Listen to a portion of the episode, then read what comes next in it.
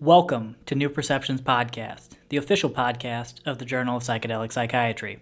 The New Perceptions Podcast is for education, information, and entertainment purposes only. The views expressed on this podcast are solely those of the host and guests and do not reflect the official policies of any entity. This podcast and the Journal of Psychedelic Psychiatry does not support or condone the illegal use, distribution, or sale of psychedelic substances. Furthermore, the topics discussed should not be solely used to diagnose, treat, or prevent diseases or conditions, and the reading of or listening to this podcast does not constitute a doctor-patient relationship. The content discussed does not constitute medical advice, and any specific medical questions should be directed toward your personal healthcare professional.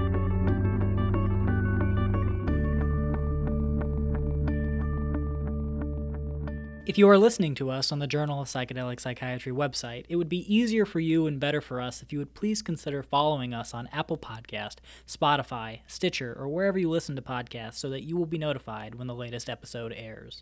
I am Dr. Tyler Chervestead, editor-in-chief of the journal, and I'm joined by deputy editor Dr. Joe Pilara. Welcome, Joe. Thanks, Tyler. Happy to be back. It's our privilege to welcome you to this special guest interview. Dr. Charles Grob obtained his MD from State University of New York and completed residency in psychiatry. He currently serves as an investigator for the Lundquist Institute, is professor of psychiatry and behavioral sciences and pediatrics at UCLA School of Medicine, and is the director of the Child and Adolescent Psychiatry Division at Harbor UCLA Medical Center. He can also be seen in the Netflix film Have a Good Trip, which is currently available now. Dr. Grob, welcome to the New Perceptions podcast. Oh, that, that, very, very nice to be with you today. Dr. Grob, could you tell the listeners a little bit more about yourself? Okay. Uh, well, I'm a am um, a professor of psychiatry and pediatrics at the UCLA School of Medicine. I'm the director of the Division of Child and Adolescent Psychiatry at Harbor UCLA Medical Center, and I've been actively conducting research with uh, psychedelics since the early 90s and have had a, a, a long-standing interest that predates that, going back to the um, early 70s and late 60s. And um, I've written uh, quite a bit on the topic and I've done several um, uh, approved research studies uh, uh, looking at its range of clinical effect of various hallucinogens. Yeah, and, and just kind of furthering uh, that topic there, what led to your interest in psychedelics and got you started on this path? Well, you know, I first became aware of psychedelics growing up uh, in the 60s. It was hard to miss them. Uh, it was a very substantial social phenomena, especially as it uh, impacted young people. Going off to college in 1968, it, it, you really couldn't miss it. You couldn't miss what was going on. And uh, I found it a very interesting phenomenon. Uh, in the early 70s, I had an opportunity to read much of the of the literature as it as it existed at that time, uh, the psychiatric and medical literatures, um, social literature as well, on the topic of psychedelics, and uh, I was just quite fascinated not only by the uh, the history of these compounds, but um, uh, what had been learned about them during the 50s uh, and 60s, and um, controlled research studies, also from anthropological sources. And I felt there was a, a, a great, as yet untapped potential that these compounds, under optimal conditions, could facilitate uh, healing and therapeutic responses, uh, particularly in those patient populations that often did not respond well to conventional treatments. Yeah, we noticed that a lot of your initial studies uh, into psychedelics looked into the use of psilocybin for treatment of depression and anxiety in cancer patients. Could you briefly summarize the results of those studies and any major takeaways you had at that time? Sure. So we, in the modern era, we really piloted the, the use of a psychedelic treatment model in individuals with advanced stage cancer who had uh, severe reactive existential anxiety, depression, and demoralization. Um, you know, this is a patient population which, uh, you know, although the field of medicine and oncology have improved survival rates, often addressing their core existential distress often is not adequately addressed. Uh, there was also a fascinating body of literature from the 60s uh, uh, from investigators who explored the use, uh, at that time mostly of using an LSD treatment model with individuals with uh, terminal cancer and anxiety and depression. They had very, very impressive clinical results and were only really forced to halt their studies by the political and cultural turmoil of that time, not for any lack of positive indication as to its potential efficacy and uh, value in, in, in, clinical use, but rather the degree to which our culture could not handle the emergence of these compounds uh, in non um, unapproved, uncontrolled uh, contexts. And you've also discussed and written extensively about the implications for MDMA. Could you kind of walk our listeners through the difference between MDMA and more of the classical hallucinogens or psychedelics and what psychiatric disorders you're looking uh, at treating with this? Well, MDMA is a, it's got some unique uh, uh, characteristics. Uh, it really wasn't um, explored until the uh, early 80s when it was it became uh, evident that it might be a very effective um, uh, augmenting agent in, in the context of a, of a psychotherapy. That uh, practitioners found that an MDMA facilitated psychotherapy session, you know, albeit one that lasted several hours, still was often as valuable as an extensive course of intensive psychotherapy that could last many months or, or even years the uh, early therapists were just very, very impressed as to how the drug's unique characteristics facilitated um, therapeutic insight and, um, and, and change. I think what's particularly notable about MDMA it's, is its empathogenic qualities, which in and of itself is thought to be a positive predictor of, positive, of, of a positive therapeutic uh, outcome. Uh, and it was noted that individuals under the influence of MDMA, uh, often, if the conditions were optimally controlled, had very par- powerful em- empathic uh, uh response uh, to, to the treatment. Might also say that MDMA is a uh, phenethylamine hallucinogens, does not have some of the effects of the classic hallucinogens like psilocybin or LSD or dimethyltryptamine is rather unique and really deserves a class of its own. Ralph Metzner uh, thought the term empathogen might be an optimal term. Uh, Dave Nichols, uh, one of the senior uh, uh, pharmacologists and chemists in, in, the world on this topic, suggested uh, employing a term which he, he, he called entactogen, which translates out as uh, tapping into one's inner feelings.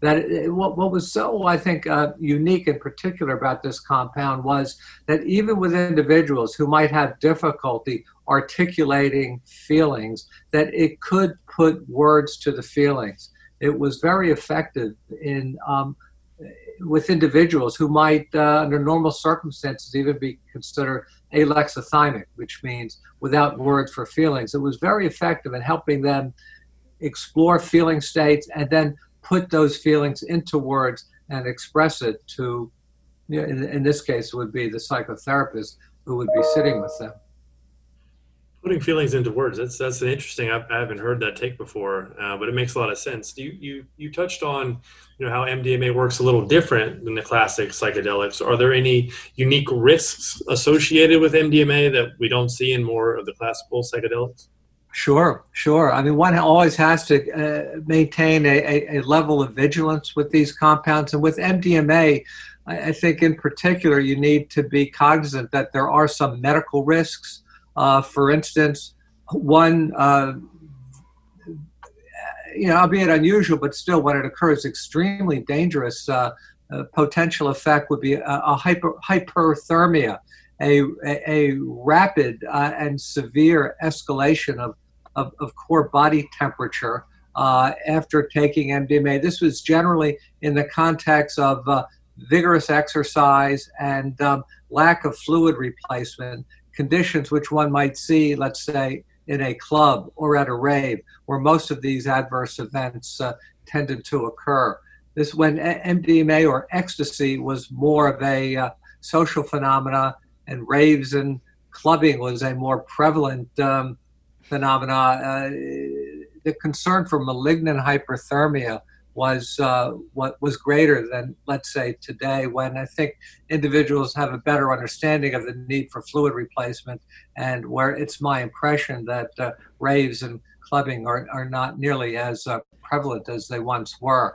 Uh, also, one has to be concerned with MDMA uh, in, in regards to uh, cardiovascular effects. Individuals with labile blood pressure whose blood pressure is not adequately controlled may may sustain serious spikes in uh, in blood pressure, which could potentially uh, be dangerous. So um, one always has to be vigilant about uh, range of cardiovascular effects and also vigilant about maintaining a, uh, a, a normal body temp. And so these unique risks with MDMA, do they mean that the protocols and the psychedelic guided psychotherapy sessions are different for a substance like MDMA compared to psilocybin as far as how they're structured or what kind of monitoring takes place? I mean, I, I, I was vigilant with our psilocybin studies as well. And although the risk is far less with psilocybin you know, for something like uh, severe cardiovascular response, we, we, we still were very careful to monitor cardiovascular cardiac status. Um, uh, you, you, know, you could see in, in the dose we use, which is more of a moderate dose, you saw very modest elevations of blood pressure. A couple of the other uh, studies subsequently done, uh, similar although somewhat different than ours on the East Coast at NYU and Hopkins, got permission to use a higher dose of psilocybin, and they had more appreciable elevations of blood pressure, although uh, for the most part, not to a, uh, a dangerous um, a dangerous degree. Uh, one also needs to be cognizant, though, of effects on heart rhythm, particularly, let's say, in individuals with pre-existing arrhythmias, and, and among those, particularly with individuals whose pre-existing arrhythmias were not being uh, uh, adequately treated by cardiac meds. Hmm. So um, you know, there is an effect of the classic psychedelics like psilocybin on the 5-HT2B receptor. And that receptor appears to play some role in the integrity of heart valve. Mm-hmm. So there is a concern that there may be some potential for um, some heart valve um, pathology uh, and uh, as well as aberrant heart rhythms. Every once in a while, you hear of a, a case, this is out in the world, not in, in research context, which are have been, I think, for the most part, quite successful in maintaining strong safety standards. But out in the world, where there's underground use or recreational use, every once in a while, you do, do hear of a, uh, very severe cardiac event, which uh, very, very unfortunate. It may simply reflect the even the lack of no, this individual knowing he had underlying cardiac vulnerabilities. So um, again, with older subjects, with subjects with known cardiac uh, risk, one has to be uh, e- even more careful than uh, than uh, than those with normal cardiac function. I think those are all good, important points. You know, a lot of times when we hear things in the news like, you know, MDMA is about to be legalized and all this kind of thing, people think, oh, I should just go get it and try it on my own. And we, you know, kind of forget that it's in, you know, very structured environments and in right. clinical in clinical settings. Um, so, you know, I think shifting gears here, we'd be remiss if we didn't ask you about your recent feature uh, on the Netflix show uh, have a good trip in which you oh. discuss the psychiatric conditions that might be amenable to MDMA therapy. Uh, right. Can you tell the, tell the listeners uh, which disorders uh, show the most promise currently? Sure. Yeah. So this is a, a movie that just uh, aired recently on Netflix. Have a good trip. I was actually interviewed for it about eight years ago, and then never heard anything, and assumed it had never, the movie had never come together. But indeed, it did, and it, it's an unusual. You know, I thought it was a very interesting movie. Um, I've, I've heard kind of mixed reviews, but uh, I do talk about some of the applications that these compounds might have. And I'll stress under optimal conditions. I always stipulate that uh, these are very controlled studies uh, that have gone through a vetting process with regulatory agencies and hospital committees to make sure that um, essentially it's going to be safe for uh, subjects. So, um, in terms of the clinical conditions that I think you're asking about MDMA in particular that you might want to, under ideal circumstance or optimal conditions, consider an MDMA treatment model would be um, well, the best evidence is uh, with uh, chronic refractory uh, PTSD. There have been a series of studies um, uh, funded by MAPS, led by a psychiatrist in South Carolina named Michael Mithoefer, where um, an MDMA treatment model has been used with individuals suffering from fairly severe and uh, treatment uh, resistant uh, chronic post traumatic stress disorder. They've had really quite remarkable results, far exceeding the results you see with the standard SSRI studies. So uh, there's certainly a great deal of potential there. And the Mithoefer group, for the most part, I think has been quite successful in maintaining strong safety standards. Another potential indication would perhaps is reflected by a study that I, I did with um, um, uh, my colleague Alicia Danforth uh, on looking at the use of an MDMA treatment model with uh, individuals, adults on the autism spectrum who have severe social anxiety. So we were targeting the social anxiety, not the uh, autism spectrum per se, but rather the reactive social anxiety. And we got some very good results there. Uh, unfortunately, there have not been any follow up studies. We published our results a couple of years ago, and uh, I've been hoping for other groups to maybe pick up where we left off. So far, that hasn't happened, but uh, I, I, think as we move forward into the future and this becomes a more viable and uh, kind of you know properly funded field, there may be more interest among other research groups to study the potential of an MDMA treatment model in, in this kind of patient population. Yeah, and kind of circling back to PTSD there, I think a lot of our listeners will know that it was recently uh, entered into phase three clinical trials, has been given a breakthrough therapy designation. Why do you think MDMA is so effective for PTSD, so much more effective, in fact, than SSRIs? And do you think that some of the other classical psychedelics would be as effective, or is this something you think is unique to MDMA? You know, I um, I think we associate MDMA with the treatment of PTSD simply because that's where the funding has gone. You know, MAPS has been behind this, and and they're first and foremost involved with developing MDMA treatment models, and they they they started to target um, uh, PTSD as a condition to treat, and they received very good results. But that's not to say that classic uh, psychedelics uh, may have similarly positive effects on the PTSD. It's it's simply not been rigorously studied in um, in clinical populations. There have been some interesting preclinical studies looking at, let's say, uh, mouse models for um, trauma. Uh, you know, the mice are traumatized, and then they have a when exposed to the trauma, they engage in some kind of movement or head twitch but uh, when pre-treated with a low dose, curiously, a low dose of psilocybin, um, they do not have this uh, uh, this this head twitch, which is associated with um, with um, uh, uh, the the prior trauma exposure, which is thought to be a, a mouse manifestation of, of, of PTSD. So. Um, uh, it, it's not to say that, uh, that classic psychedelics, um, you know, aren't uh, potential treatments here. It's just that those studies have not been done, whereas the MDMA studies have been done. What uh, the, what the MDMA allows for is individuals with the therapist with them, and you know, and and and having met the therapist and had some therapy preparatory sessions prior to the MDMA treatment with the therapist kind of go back in time and be able to examine the traumatic event and feel safer in doing so.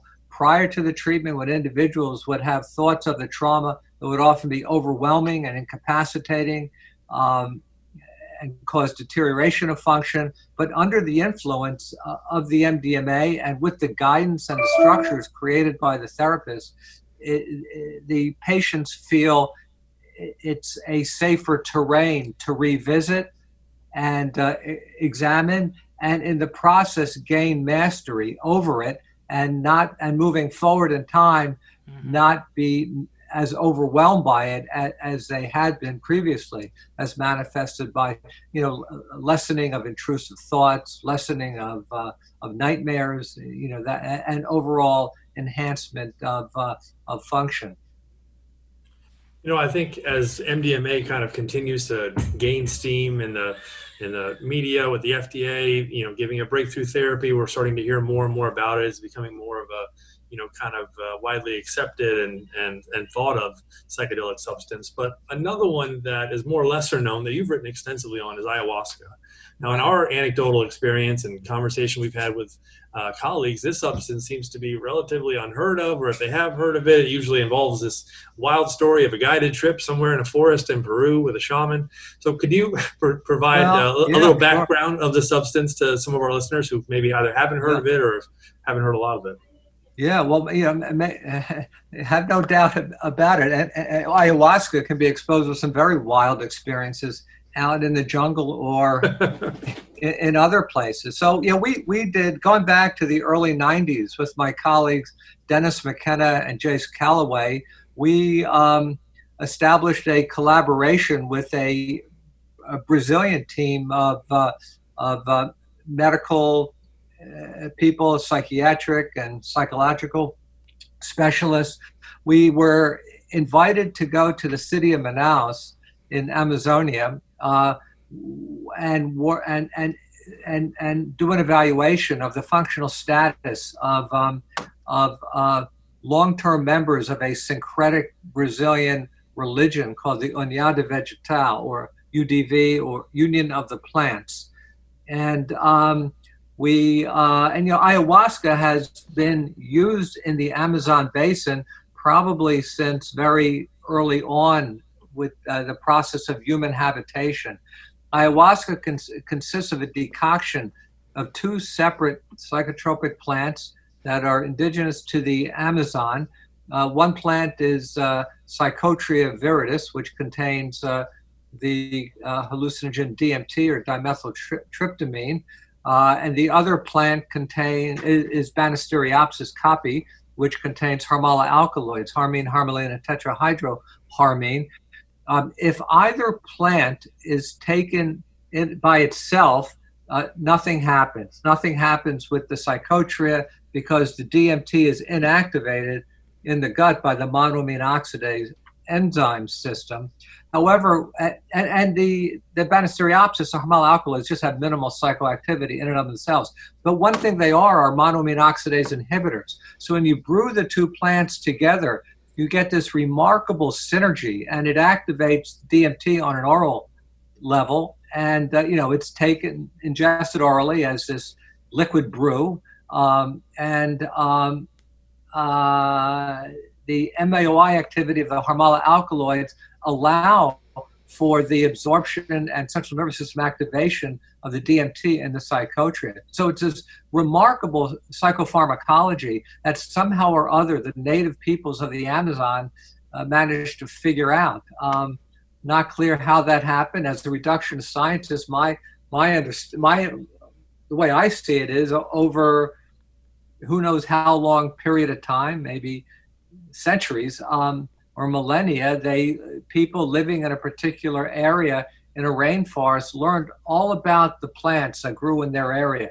They knew which were the nutritious, nu- nutritional plants, which were the toxic plants, and, and which were the visionary plants. And here you have this sophisticated biochemistry where you need two plants brewed together. Either on its own is inactive, but when brewed together, just induces a very, very powerful synergy. So among uh, native indigenous groups, it became a core element of their, really, of their culture. It, it, it, it has helped establish belief systems. Um, it was a collective group ceremonial process. In the modern era, some uh, uh, syncretic churches in Brazil, uh, the UDV, the Santo Daime, the Barquinha, uh, since the mid 20th century or even a little bit before, uh, developed a, uh, their own ceremonies and uh, rituals, and organizational structure. In 1987, the Brazilian government sanctioned the use of ayahuasca when used within the context of religious ceremony. In 2006, it was also, um, there was a, a, legal case in the US. Uh, actually, I was involved in this case um, as an expert witness. The UDV, oh, wow. um, um uh, you know, had established several centers in the U.S. On one occasion, a a shipment of the ayahuasca was intercepted by customs. Uh, the DEA raided the headquarters of the UDV in uh, Santa Fe, New Mexico, confiscated the tea. Uh, then the UDV essentially sued the Justice Department, protesting that their freedom of religious rights had been violated. The case went to federal court. I testified in federal court in New Mexico on, on, on this case. Um, it was a very, very extensive federal hearing presided over by a very conservative uh, Republican judge. And, uh, and I was very, very surprised when the judge ruled to support the freedom of religion rights of the UDV. So, in this case, at least, freedom of religion rights trumped the drug war. So uh, that that was quite surprising and gratifying, I might say. Um, it was then appealed by the Justice Department. What was heard by a panel of the uh, the Circuit Court of Appeals in Denver, where it uh, the judge's decision was upheld by a margin of two to one. It was then appealed again to the full appeals court in Denver, which ruled nine to five to support the the judge's the federal judge's decision, and then it was appealed for the final time to the U.S. Supreme Court, where it went in uh, where in February 2006 they rendered their opinion, which was unanimous again, to support the original decision of the judge protecting freedom of religion rights. So, in the U.S., at least within the context of the UDV, ayahuasca has uh, some some legal protection. So, ayahuasca is a uh, pretty powerful uh, visionary experience. It lasts a few hours. Um, the UDV sessions are structured to uh, end after four hours, and it's pretty much worn off by then. Uh, in other areas in the Amazon basin, it's used as a part of healing rituals. Um, uh, in Peru, it's quite prevalent uh, in areas around Pucallpa and Iquitos, uh, where uh, mestizo healers utilize it as part of their system of healing. And um, and now it's um, you know it's it's established in urban centers uh, in, in, in, Brazil, elsewhere in South America, and also in the United States uh, because of that uh, of the legal protection it has. In Peru, I might add, it, it's ayahuasca is considered a um, national heritage, and it has some protection under law, law there as well. That's all extremely fascinating there. You talked about how powerful ayahuasca is and the underlying component being DMT. And we've had, you know, other individuals in society talk about their DMT trips. Joe Rogan comes to mind most most prevalent, prevalently. Um, can you kind of contrast what the difference is between ayahuasca and DMT from LSD, psilocybin, mescaline, and those substances? Well, DMT. When people talk about taking DMT, they're, they're generally referring to uh, smoking it or vaporizing it or insufflating it. Um, the, the, these routes of administration induce a very, very intense, very powerful, but short acting uh, hallucinatory experiences. Um, you know, a DMT experience is. Um, it's, it's over and done in about 20 minutes. Uh, back in the 60s, it, it acquired the, um, the nickname of the, uh, the businessman's psychedelic because the idea was you could you could ha- take your lunch hour on Wall Street, go to a, uh, a, a, private room someplace, have a DMT experience, and be fully and fully return and be restored within your hour lunch break to get be able to get back at your desk and get back to work doing what whatever it is you do uh, on Wall Street so, um, so DMT is kind of in a world of its own. I should mention 5-methoxy DMT, an analog of N-dimethyl uh, tryptamine, uh, standard DMT, um, is a uh, order of magnitude stronger in terms of its power and intensity, although it is less visionary. Now, the difference between that and DMT and ayahuasca is first, as I said before, taking DMT by mouth, nothing happens because it's inactivated in the gut by the MAO system. But when taking it as ayahuasca, where there are MAOI reactive um, uh, alkaloids, you get this fairly powerful effect, but it's not like smoking DMT. It, there's a gradual onset. Um, full effects are achieved at about 45 minutes to an hour. There's a plateau for maybe another hour, and then a gradual lessening of intensity and return to baseline in, in four to five hours. So, um, and, and, and DMT with ayahuasca, you know, does not cause frank hallucinations.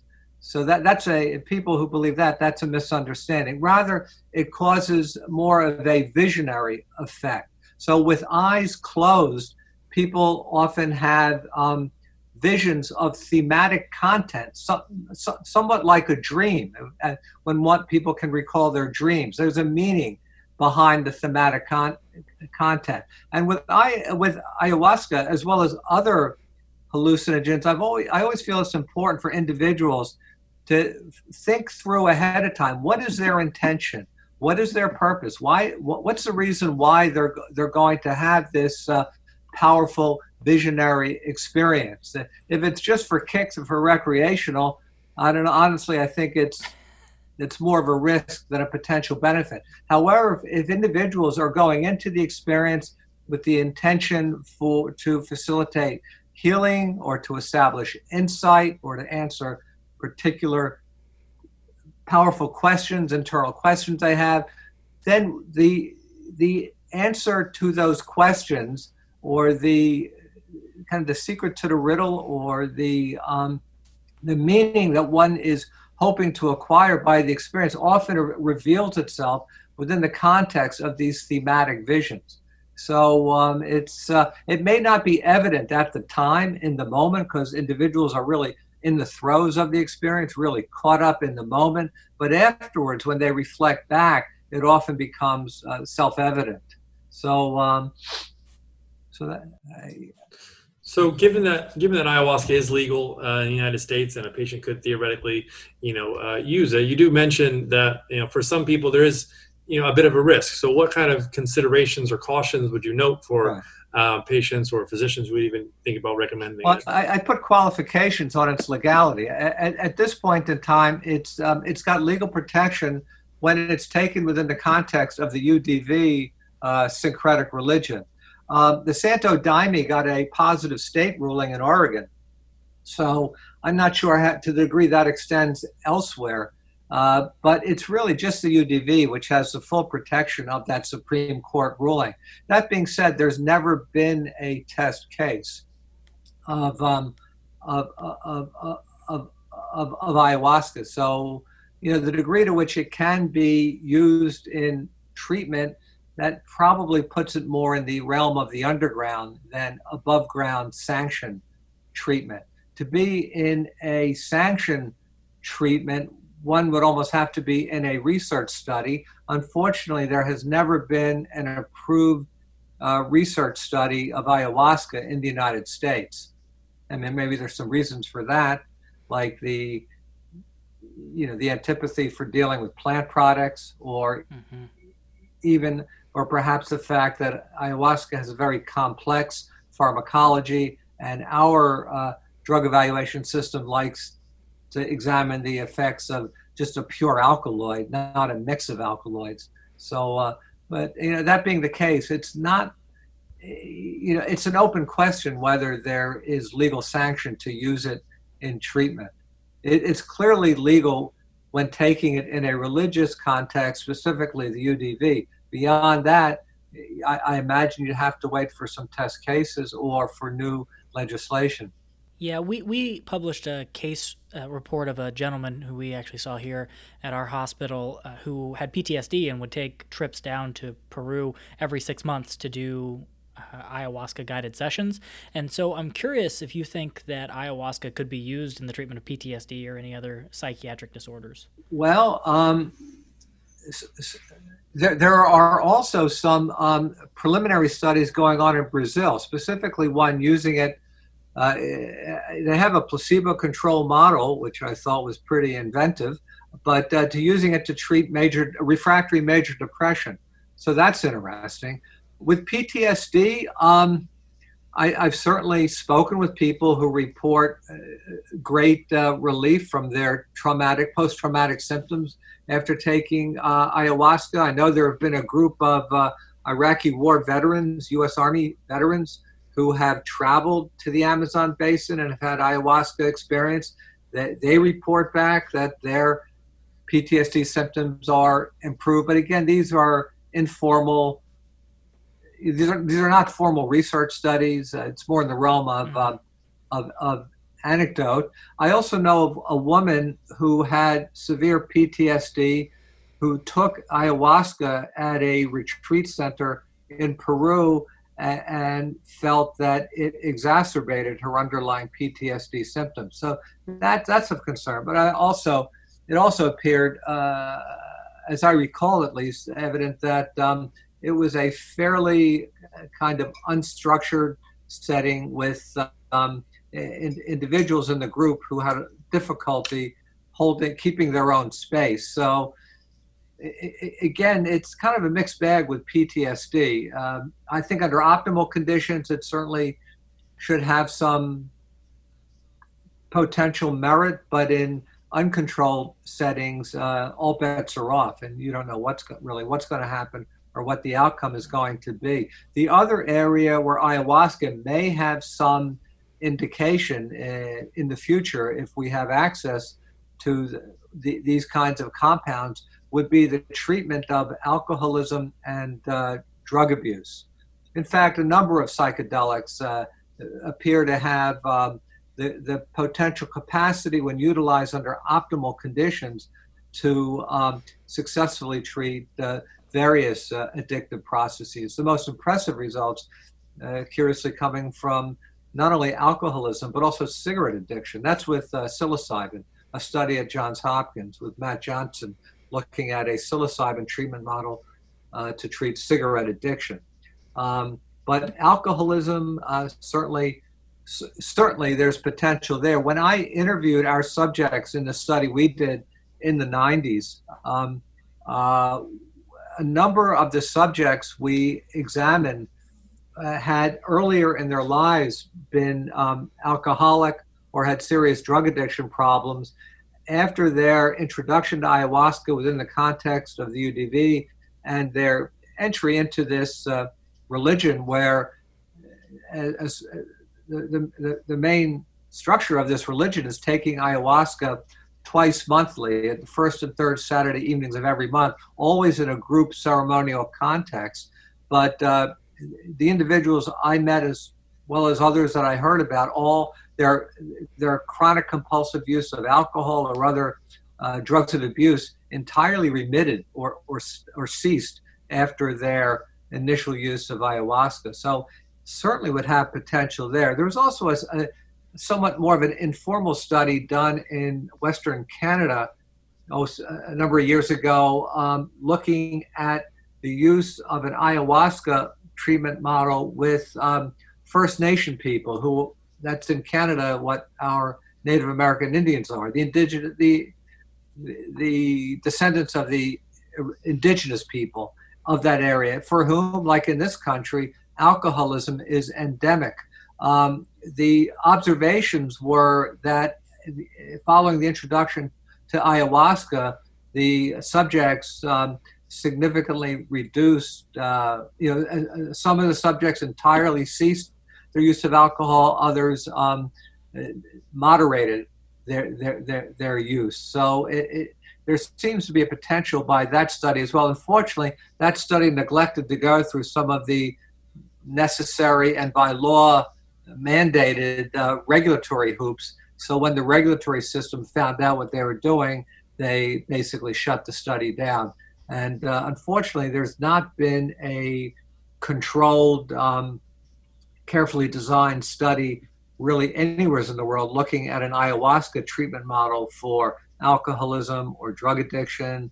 Uh, the only controlled treatment study has been this one study in Brazil looking at uh, refractory major depression and finding good preliminary results. But they, they, you know, one of their conclusions was, well, this demonstrates the need for further research, not necessarily for treatment at large. There needs to be further opportunity to demonstrate both efficacy and safety. And hopefully in the future, both in this country and down in South America or or in Europe for that matter. There's been some wonderful research in Barcelona, Spain, um, over the years. That, but hopefully in the future, there will be the opportunity to conduct the kinds of rigorous research that will allow us to accurately get a sense of the full risk benefit uh, profile of these compounds. Mm-hmm.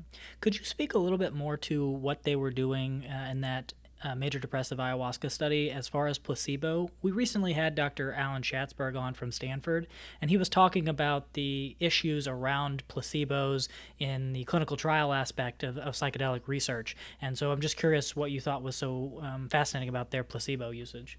Well, um, placebos in general with psychedelics are, are, are fairly challenging. I could address that in a minute. But with the ayahuasca study in Brazil, I forget exactly what it was they used, but uh, they, they, describe a very noxious uh, liquid uh, which caused uh, queasiness in the user.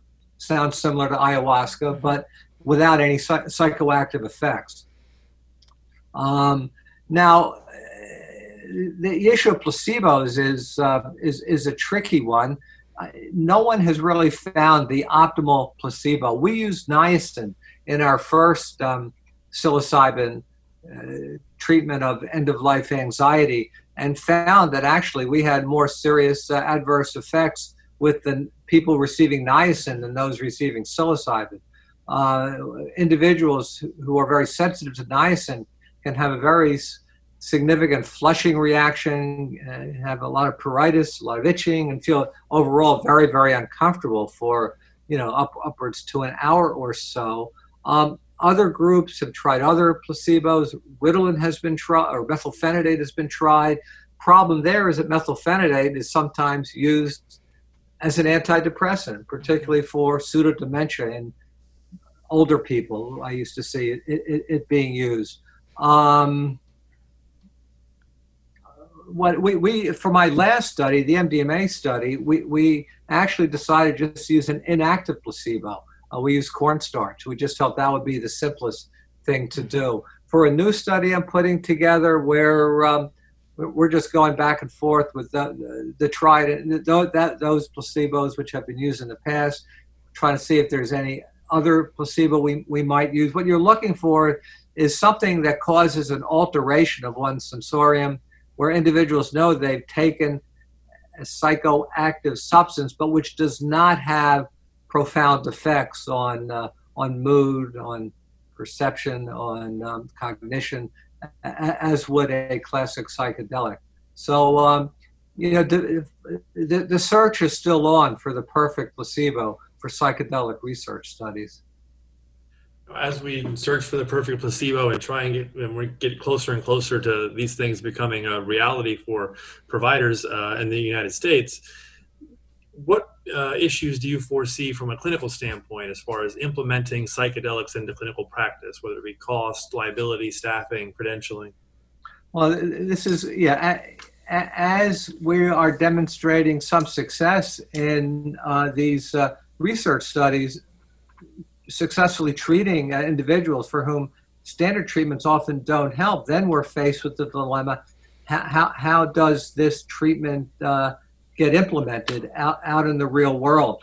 Well, for, for, for starters, one has to, you know, first and foremost, one has to be concerned about establishing the strongest safety parameters. That's number one. Number two, and related, one has to have very strong ethical structures you know, it, it's uh, with these compounds, boundaries can become diffuse. Um, there are stories going back to the 50s of individuals um, being mistreated while on a psychedelic and that causing serious um, long-standing harm. We have to make sure that the therapists who are facilitating this treatment have a strong grasp on essential of uh, the ethics and safety that, that need to be uh, prioritized for this. I actually have an article with uh, uh, two colleagues, Brian Anderson and Alicia Danforth, coming out in Lancet, ho- hopefully sometime in the next few months, looking at this specific article on uh, the importance of, uh, of establishing optimal safety and ethical parameters for doing psychedelic research. To that end, you're going to need some kind of certification process. Uh, this is going to be a very this is going to be very tricky. I mean, to what degree do you um, take into account, uh, you know, uh, academic degrees or uh, clinical licensure? Uh, there are individuals who have been underground therapists for some time. Some are problematic, and yet some are highly qualified. You wouldn't want to screen them out of the process. Ne- ne- nevertheless, um, you also want to, I think, have standards that individuals need to um, meet in order to do this work. Um, I actually think having a clinical license uh, uh, it puts more skin in the game uh, in terms of setting limits on a on a, on a therapist's uh, potential or proclivity to uh, act out. Um, and uh, and also, you know, having clinical licensure implies you have a have had vast experience seeing various patient populations, and you've had considerable experience being provided with clinical supervision. These all enhance, I think, an individual's uh, diagnostic skills, their evaluative skills, their uh, skills to manage a treatment like this, which can sometimes in the course of the treatment become rather complicated, and then who are who are adept, who are expert at helping to uh, provide integrative experience afterwards. Now, underground therapists, again, like I said, there are very, very many highly qualified. In fact, some of the, the I mean, I have a lot of admiration for a number of underground therapists I've come in contact with, but there is the concern that the individuals without credentials without much experience in this area see could see this as an opportune area to uh, for them to go into, and, and in so doing, it could create an exploitive uh, scenario and, and and perhaps raise the uh, possibility of um, individuals sustaining harm. So that that's that's one way of looking at it. Um, uh, I think it's uh, I, I, think in the world we live in, having more of a professional context within which these uh, substances are studied and then utilize really enhances our ability to work with these compounds. So I'm all for that. Now, th- there is another issue, which is that um, as word is getting out and as there's greater acceptance, greater interest, there's a growing perception that these compounds might be the source of really significant commercial profit. So you're getting a lot of in, investors wanting to jump in the game. They see this perhaps as the next uh, cannabis uh, industry, where some individuals who got in at the right place at the right time are making a fortune. Many others not, but uh, individuals uh, are investing in this area. And I think there's some in, in, their mind some hope on a uh, return of their investment. This becomes problematic uh, you know, I think from an ethical point of view and from the pragmatic point of view of how these, um, uh, how, how the research is uh, is structured. You need to maintain, ob- you know, strong objectivity, and like what we can see in the mainstream pharmaceutical world, when there are enormous profits on the line, sometimes the uh, the data can get massaged, the data can get twisted around, and we do not want to see this happen in this area. And yet, when we have private entities that are getting a lot of um, private funding, uh, and some of these entities are for profit, others may not say they're for profit, but it certainly looks, for all the world, looks like they are. It's um, there are some potential concerns. I always envision the, you know, the the optimal context would be for the for the use of these substances as treatment models would be in the public sector where there would be strong you know oversight and uh, some controls and yet um, uh, uh, you know, there would not be the confounding influences of private monies and uh, and investor payouts. So,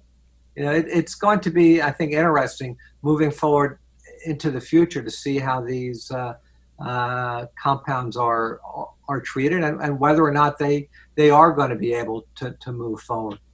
I would like to see more research out of the uh, uh, NIMH. There really hasn't been any um, therapeutic uh, research from NIMH since the 60s. They're very interested in mechanisms of action, and yet I, I am hoping that uh, they, they will open up both intramurally as well as extramurally to um, get behind research in this area. Because you know, look, because you know, the field of psychiatry, I think, has been stuck for some time. There have been no great paradigm shifting new treatments uh, for quite a long time. Uh, really, since we moved from a psychoanalytic model to a psychobiologic model, I think the, the psychedelic treatment model or the MDMA treatment model really offers a, a, a very new and novel and different um, uh, treatment paradigm within which to work. And I think uh, the field is long overdue. And to that end, I would hope the uh, national funding agencies are, will get behind this area and uh, help move the field forward in as safe and uh, uh, well-designed manner as possible. Speaking of that novel treatment mechanism that you know psychedelics and psychedelic-like substances like ketamine and MDMA offer, are there any areas of psychiatry or disorders that you think would benefit uh, from being studied as far as psychedelics go uh, for treatment purposes? Or are there any up and coming studies that you're really excited about uh, looking at psychedelics for the treatment of certain disorders? Well, I mean, there is some interest now in developing a, um, uh, a psychedelic treatment model for eating disorders. You know, again, I, I think clinical conditions that do not respond well to conventional uh, treatment models really should be first up to be examined. And a condition like anorexia nervosa, which is devastating, potentially fatal, um, has you know treatments to, to the degree that they are effective are highly expensive, can take long periods of time. So ha- having a way to augment those treatments or utilizing a, a psychedelic treatment model, I think, is very important. Another area which uh, I think is not well known at this point, but has the potential for having an enormous effect, is the use of psychedelic treatments in, med- in, in a particular medical context. There is a, um, a, a, preclinical scientist in, uh, at LSU uh, named Chuck Nichols, who's actually Dave Nichols' son. Uh, Dave Nichols being the eminent uh, uh, academic chemist uh, involved with psychedelics for the last 40 years or so. His son Chuck has been working with a classic uh, hallucinogen called DOI.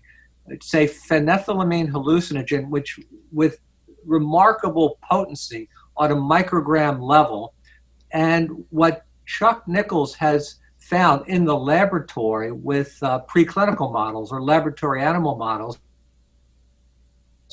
is interesting. He has a mouse asthma model, which is essentially a genetic strain of mice which are predisposed to have very serious uh, allergic reactions to allerg- particular allergens. They develop an allergic asthma.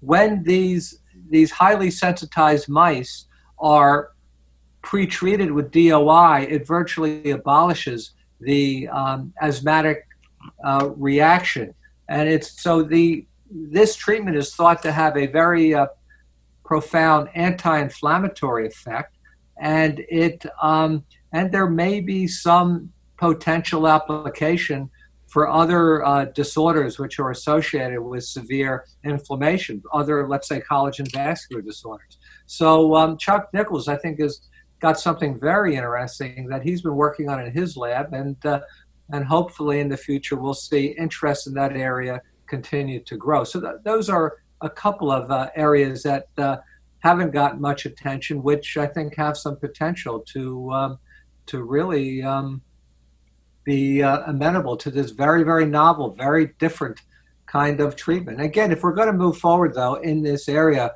we we've um, we've got to be very vigilant about optimal safety parameters and also maintaining uh, you know optimal ethical parameters as well. So safety and ethics, and with that, um, and with some skilled facilitators, I, I think this uh, this area has tremendous untapped potential. Yeah, that kind of leads into this last big question for you. You know, looking back, we saw this massive backlash in the 60s and the 70s, and I'm curious what you think we can do to prevent a similar thing happening like that today, and, and what your thoughts are on the medicalization approach that we, we are currently seeing in the field of psychiatry, and if you think that'll be impacted by some of the larger scale movements for legalization and decriminalization that we're seeing in cities like Denver and Oakland. Right. Well, you know, I was around in the 60s, so I got to observe up front how really everything went off the rails when um, mm-hmm. you know Leary et al. and others kind of took it from the clinical setting out into the world, and particularly when it was introduced to younger generations, it became a wild, wild phenomenon. Some individuals had the good fortune of being in a context where they were able to take it with you know the proper structures and safety was maintained. Some had remarkably positive experiences. Others took it under poorly controlled settings and context perhaps individuals with a lot of underlying uh, baseline vulnerability. And some individuals went off the rails. And i think in the uh, by the late 60s early 70s there was a perception of a uh, public mental health crisis. Some of it was kind of hype and overblown, but some of it was for real, and I think it's got to be taken seriously. Now, many decades have passed since. I, I, I think looking back, we were a culture in the 60s that was not ready, was not prepared to be able to to effectively handle psychedelics suddenly emerging in, in its in its midst.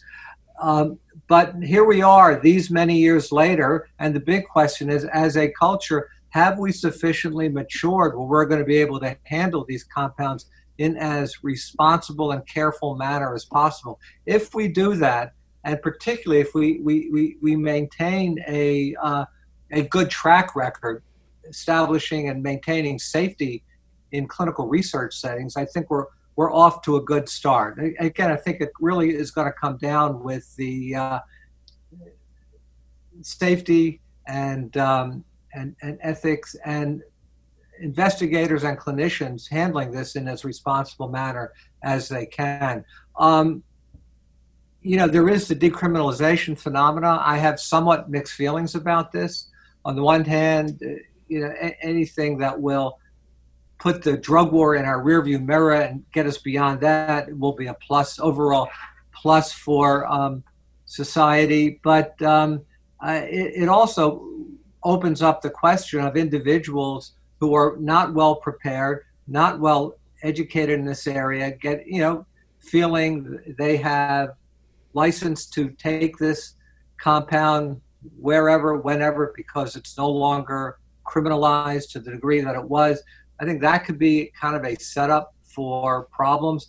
What I'm hoping for is the um, in, these areas where initiatives have been passed decriminalizing that there's going to be a vigorous public education program to, to instruct individuals on basic safety parameters.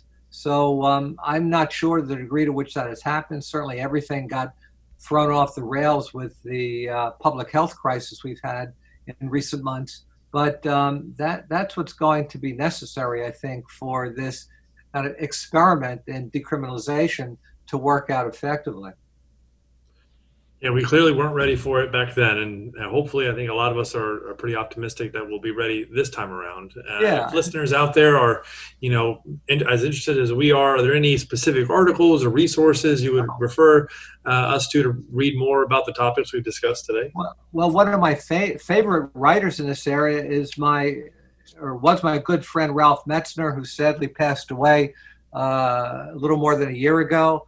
Uh, Ralph was remarkably prolific he, he started out as a grad student at Harvard with Tim Leary and Richard Alpert, and really uh, was has, was enormously productive through the years in his own right, and as as knowledgeable as just about anyone I knew on uh, understanding the value of. Um, let's say how psychedelics are used amongst indigenous people, plant hallucinogens are used among indigenous people, the, the potential relevance of a shamanic model to the modern setting. Um, and uh, and again, people could find Ralph's uh, books and articles he wrote voluminously. His, uh, as I recall, his his he has a a website. I think it's the Green Earth Foundation. So you can kind of look up Ralph Metzner, M E T Z N E R, or Green Earth Foundation. You should get a long listing of, of, of his of his books and articles. I mean, I, have got some books out there. I've got uh, I edited a collection called Hallucinogens, Hallucinogens, a Reader, which came out in 2002. Then with Roger Walsh, I co-edited uh, Higher Wisdom: Eminent Elders Explore the Persisting Impact of of, psych- of Psychedelics that this is a series of interviews with the elders of the field that we conducted in the 90s, published in the early 2000s. And then I have a textbook coming out. I co edited with Jim Grigsby from the University of Colorado, uh, which is a textbook just in, uh, in the whole field of hallucinogens. It's, it's called um, Handbook of Medical Hallucinogens, publishers Guilford Press. It was supposed to come out this fall, but because of the uh, public health crisis and problems with supply chain, access to the high grade paper they use. It's been pushed off to the new year, but uh, eventually I would hope that's that's a, a, book to get as well. Finally, another very topical book uh, that's been a bestseller is Michael Pollan's book, uh, Changing, either Changing Our Mind or Changing Your Mind. How to Change Your Mind. Yeah, How to Change Your Mind. Mm-hmm. Yeah, Don Lattin wrote How to. Don Lattin wrote another book before that called Changing Our Mind, but the Pollan book is highly readable. It's he's an excellent writer. Um, some of us thought there were some issues with some of the uh, the facts as he put it down, and perhaps his um, lack of addressing uh, safety parameters. But but I think in the subsequent articles and interviews, he's done a good job, kind of making amends for that. But it's a highly readable book, and uh, and again, you you don't become a New York Times uh, number one on the New York Times bestsellers list without being a highly readable book. So the Pollan book is also, I think, worth uh, looking at. Historically, um, Storming Heaven by Jay Stevens, and another book, Acid Dreams by uh, Marty Lee and Bruce Shlain. Um, were very, very excellent books from the late 80s. Lester Grinspoon, uh, a professor emeritus at Harvard Medical School, wrote a wonderful book, uh, Psychedelics uh, what's it called? Psychedelics Rediscovered or something along those lines. Um, published in 1979, 1980, and also the works of Stanislav Grof, one of the great pioneers in the field, uh, probably treated more people, patients with psychedelics than anyone else in the 50s, uh, 60s, and into the 70s. Um, so that's Stan Grof, G R O F. He, he, he's also, I think, an excellent uh, uh, writer, very helpful material. And Don Lattin had a trilogy of books um, uh, the, the Harvard Psychedelic Club, Distilled Spirits, and this and Changing uh, Our Minds. That's the final one, which are, again, are also very readable and I think very uh, uh informative. Wow, an extensive list and a fascinating discussion today. So, as we wrap up, any uh, key points you want to leave our listeners with or things to think about? No, I, th- I, think I've said pretty much what has to be said. I, you know, I'm kind of I've been involved in this field for a long time, and now um, you know it's gratifying for me to see young people like yourselves with an interest and who are getting the proper credentials and who are really going to take our place. So we're going to be passing the, the staff or passing the torch on to you guys. I think uh, uh, I'll leave you with any any any any advice or anything. It, it's really just em- emphasize uh, safety and integrity, and the rest will follow. So, um, so, so good luck. It, the, these compounds have enormous potential to evoke uh, healing for on an individual a, a, community and a larger collective basis. I think we, we are a, a world in great pain. We are a world that's severely damaged. We're a world with a collective existential crisis given the um, uh, current public health uh, epidemic. Um, these, this is existential medicine. It's got great potential to, to heal as long as it's treated with optimal respect and, and, and, and care and um, and once uh, once we achieve that, I, I, I, think these compounds have a great deal to offer to offer us. Really, the uh, the, the, mysteries of the earth are will be made manifest and really to, can be there to facilitate healing as long as the process goes uh, goes according to the way it ought, it needs to go. I think that is an excellent place to leave things. Dr. Grob, thank you so much for coming on New Perceptions. Good talking with you guys and, and best of luck. I hope you've enjoyed today's interview. If you would like to submit an article for potential publication in the journal or you have further questions, please visit our website, journalofpsychedelic.psychiatry.org, or send us an email at journalofpsychedelic.psychiatry at gmail.com. To stay up to date on all the latest information regarding the journal, please follow us on Twitter, Facebook, and Instagram. Thank you for listening to New Perceptions.